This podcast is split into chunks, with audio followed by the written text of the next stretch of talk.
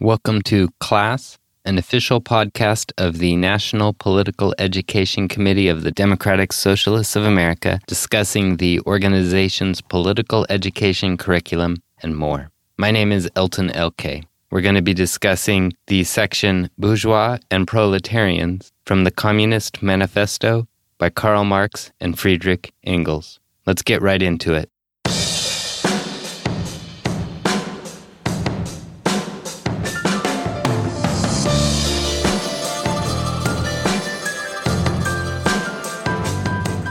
Welcome to this episode of the DSA National Political Education Podcast. My name is Daphna Thier, and I'll be your host.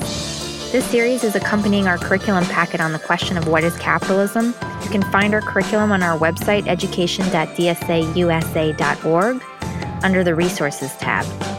We're joined today by sociologist Sanjiv Gupta and economics professor David Kotz, who both teach at UMass Amherst. In this episode, we'll focus on classes and class struggle under capitalism. If you're following along with the readings of the curriculum, this episode is based on an excerpt from the Communist Manifesto by Karl Marx and Frederick Engels, a chapter called Bourgeois and Proletarians, which just means the boss class and us, the working class. They wrote the manifesto in 1848 at a time when revolution was in the air. That year, there were several revolutions in Europe that challenged and even toppled monarchies. They're making the case that workers can overthrow capitalism.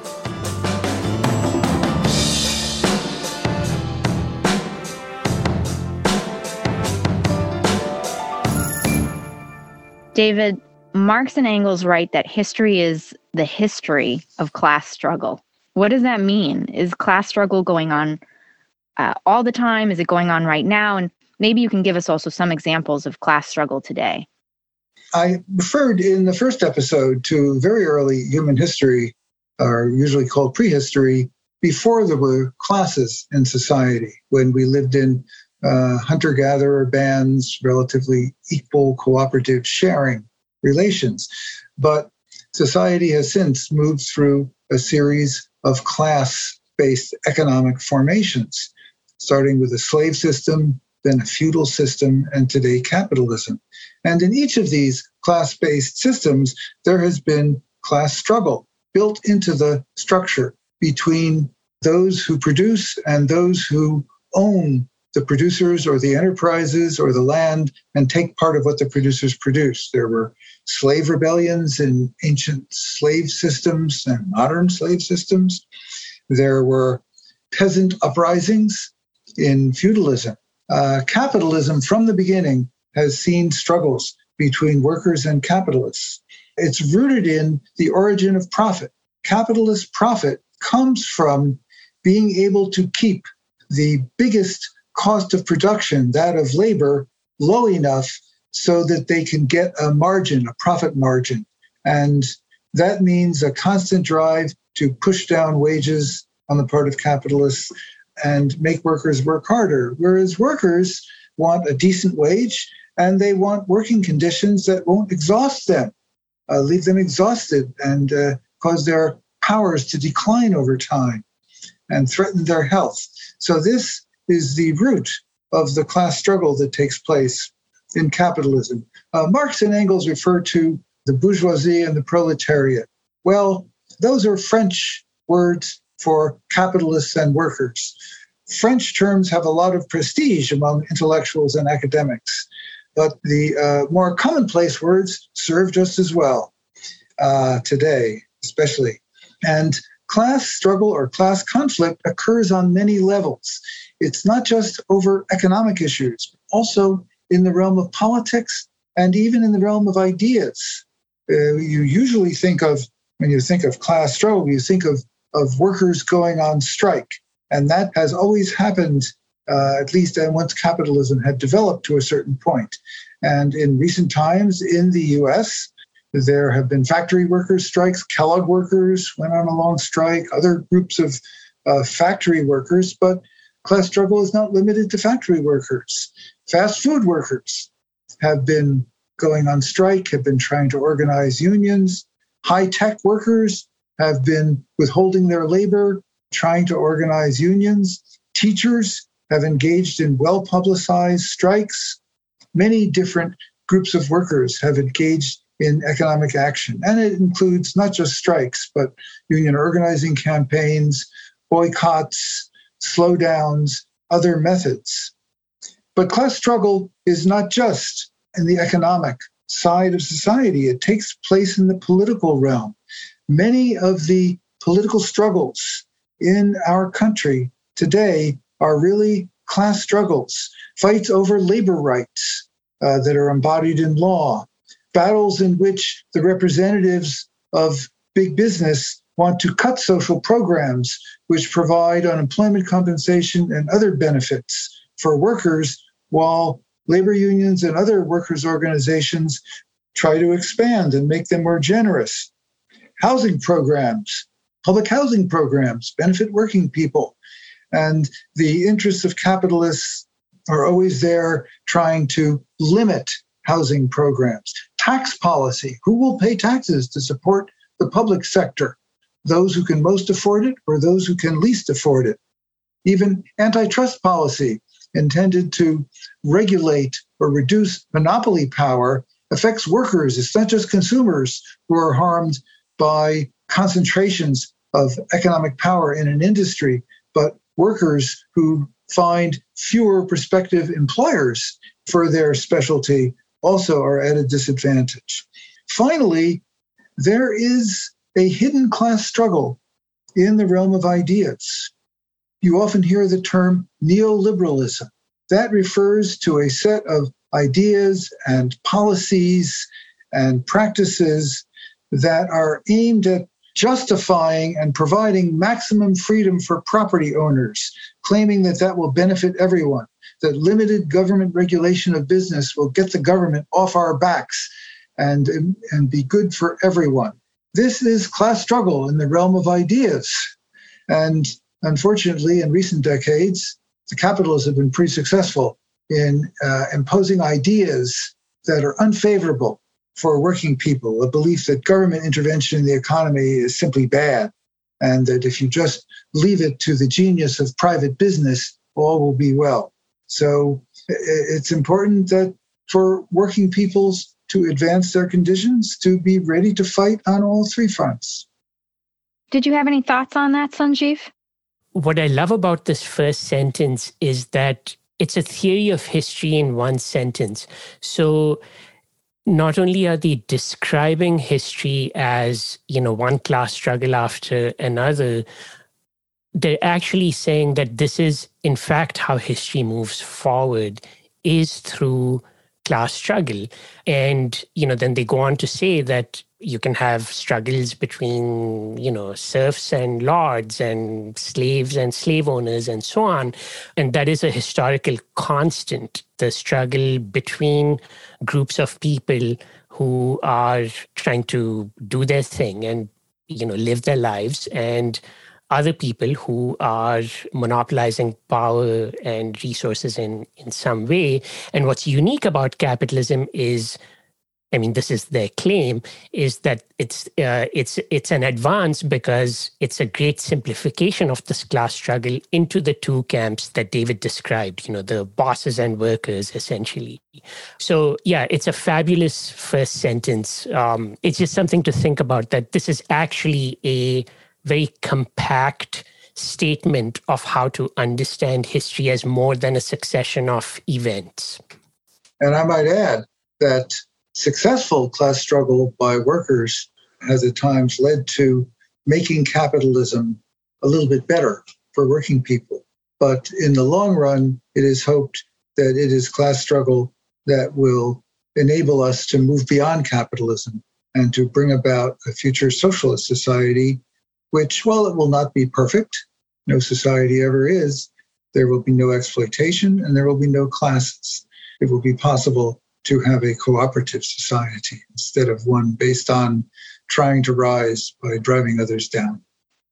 Right. And now it's actually necessary because what you were saying earlier is that this tension between capitalists and workers is constant. It's a constant feature in capitalism. So, so long as that tension exists, we're always going to have to be fighting for the most basic of our rights. But the other weird part about this chapter in the manifesto is that Marx and Engels are arguing that capitalism is progress. And it's like, well, why do they say that? I mean, capitalism, everything we've been describing in the last couple of episodes is horrible. And they're writing at a time when child labor is rampant, and we're talking at a time when children are victims of incredible violence. That doesn't seem so great.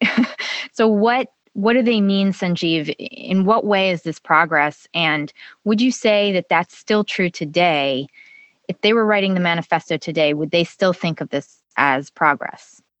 I'll say about this that it's simultaneously, I think, one of the most interesting and important things for socialists to, you know, kind of struggle through is this uh, tension between this view of progress and everything else we say about capitalism.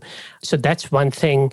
And the other is that this is one of those things about which my own understanding is in flux. Uh, and so I'll try to say something about that. So, you know, why is capitalism an advance? So, in addition to the Communist Manifesto, let me just quote from the this is the very end of the piece wage labor and capital, which they wrote for workers.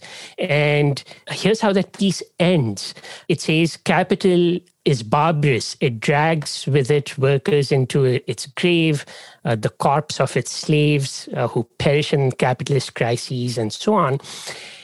And we thus see that if capital grows rapidly, competition among the workers grows even more rapidly and the subsistence levels decrease even more rapidly. But, and here's the last sentence of this piece this notwithstanding, the rapid growth of capital is the most favorable condition for wage labor.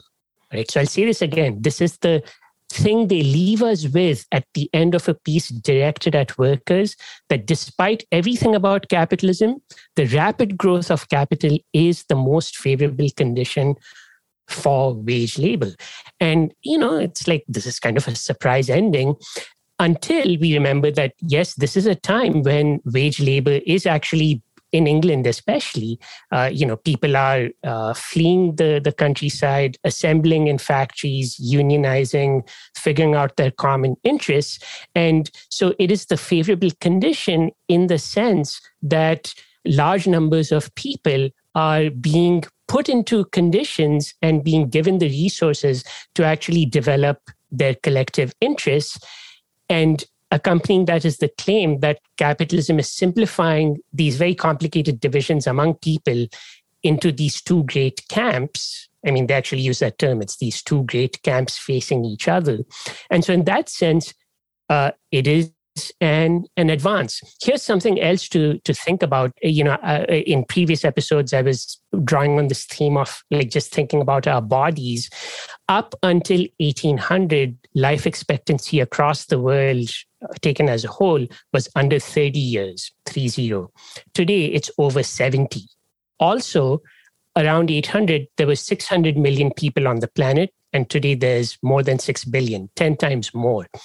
So I'm being very simplistic here, but this is capitalism. So if you think having lots of people around is a good thing, and I do, I mean, you know, we're not sort of Malthusians here. Let's be frank about this the reason the planet can now support so many people is that a tiny fraction of the US population engaged in agriculture generates enough food to supply 2,000 calories in principle to every person on the planet. This is absolutely phenomenal. It is unprecedented. And basically, it should be put on the balance sheet of capital as a massive advance in human history. So, to this extent, I think they're absolutely right. I also, I will say, coming from India, you know, I grew up uh, watching sort of uh, uh, large numbers of people being condemned to live as uh, or to work as maids for other people who had money. And today, a common complaint is you can't find people to do that work anymore. Uh, you know, maids come and go, they leave without uh, giving you warning, they want to educate their kids, and so on. Well, that is the development of capitalism in India. So I, I, have actually watched it happen. It's freed, in that sense, large numbers of people, also from the shackles of caste in the countryside. It's brought them into the, the countryside. So I think, yes, again, it's a question of time and place. Uh, you could argue that for large sections of the US, geographically, in the South, for example, possibly, and I'm saying this a little, maybe deliberately to be a little polemical about this, that one issue with sections of the US might be insufficient capitalism. So the problem may not be too much, but rather not enough. The parts of the country may not have escaped sufficiently from you know Jim Crow and sharecropping and so on, we might actually need a greater sort of development of capitalism in some parts of uh, of the U.S. So time and place uh, is is important here. Now, I was very happy to sort of say this without qualification a few years ago. So now I'll add why, in addition to all the other things we've said about capitalism, you know, being bad for us, you know, climate change now is a species level threat that I think Marx and Engels actually anticipate. There are other, uh, you know, in the German ideology, you find some references and so on. But, you know, why should we expect people in the 1800s to sort of figure this all out? I don't know that people foresaw that the entire species could be simultaneously, first of all, so successful 6 billion, 7 billion people, and create the conditions for quote unquote its own destruction not the species as a whole, but as David was pointing out, this is capitalist competition and so on. But it is the same system that is freeing us from the, the starvation and you know hurtling us towards uh, this cliff. And then here's another qualification to this: it's seven billion human beings and now, as we're becoming increasingly conscious of the consequences to other species on the planet, and again, this is not a Malthusian thing that just the numbers of people are a problem. It's not that. But having this enormous success for the human species in terms of numbers and longevity, the habitat for other species has uh, you know imploded dramatically and so quite apart from the issue of climate change the question is what do we owe the other inhabitants, uh, both plants and animals. Again, time and place. You threw out the uh, the term Malthusian a couple of times. You know, Malthusian, the idea that people think that the issue is too much consumption or too many people overcrowding. Well, when capitalism becomes advanced, the population growth does slow down. So it seems to have its own, and in fact, heads toward uh, toward no more population growth. So it's not clear that in the long run, capitalism will keep uh, increasing the population. But I, I, think it's important to qualify the deserved praise that Marx and Engels heaped upon capitalism for bringing human progress. And there are two important qualifications. First, while capitalism has produced technological advances with potential benefit for humanity, at the same time, it always tends to limit the actual benefit that results because the profit motive leads to patents and control of technologies so that life saving drugs become extremely expensive, become unaffordable for many people. There are many areas in which capitalism restricts the benefit from new technologies. Perhaps more important is that while capitalist enterprises are good at making minor changes in production methods that uh, make them more efficient. They're not good at major innovations because the pursuit of a major new thing is too risky to make sense in the profit and risk calculations of capitalists. And all studies of the origin of the major life changing uh, innovations, you know, the internet, uh, cell phones, etc., all of those things, none of them came from profit oriented enterprises. They come instead from government, from universities, from nonprofit institutions, and from odd independent inventors who are driven less by the pursuit of wealth than by the obsession with solving a problem and coming up with something new. And there's every reason to believe that a future democratic socialism will be much more effective than capitalism's record at advancing human productive power in ways that will genuinely benefit human beings. At one point in the text, Marx and Engels write, but not only has the bourgeoisie forged the weapons that bring death to itself, it has also called into existence the men who are to wield those weapons, the modern working class, the proletarians. Where within this capitalist reality do we see the hope for a different future? I think Marx and Engels were right that it is the central victims of capitalism, those who are exploited to produce the growing flow of wealth, that have the power and the potential to overcome this system. But capitalism oppresses other groups in society as well. It, it oppresses people of color, it oppresses women. The danger to the environment has activated many young people who are greatly concerned about uh, the future. So there are, I think, a an alliance of the working class, a working class movements with the other groups uh, in the population that are harmed by the way capitalism works, particularly in this era, that has the potential to build an alternative to capitalism in the future. They have the power, the motivation, and I think that is the hope for the future. So I, I think they're right that the bourgeoisie is calling into existence its mortal enemy. At the same time, that mortal enemy has to act self consciously in its own interest. That is, there's nothing automatic about this. Uh, we need the conscious agent. And, you know, this is where organizers and you know socialists come in is uh, it doesn't happen automatically we also know this from the side of the bourgeoisie they don't win sort of just because they're more productive. Uh, they won historically through wars and great political struggles, and because they had people who laid out the aims and organized other members of their class effectively.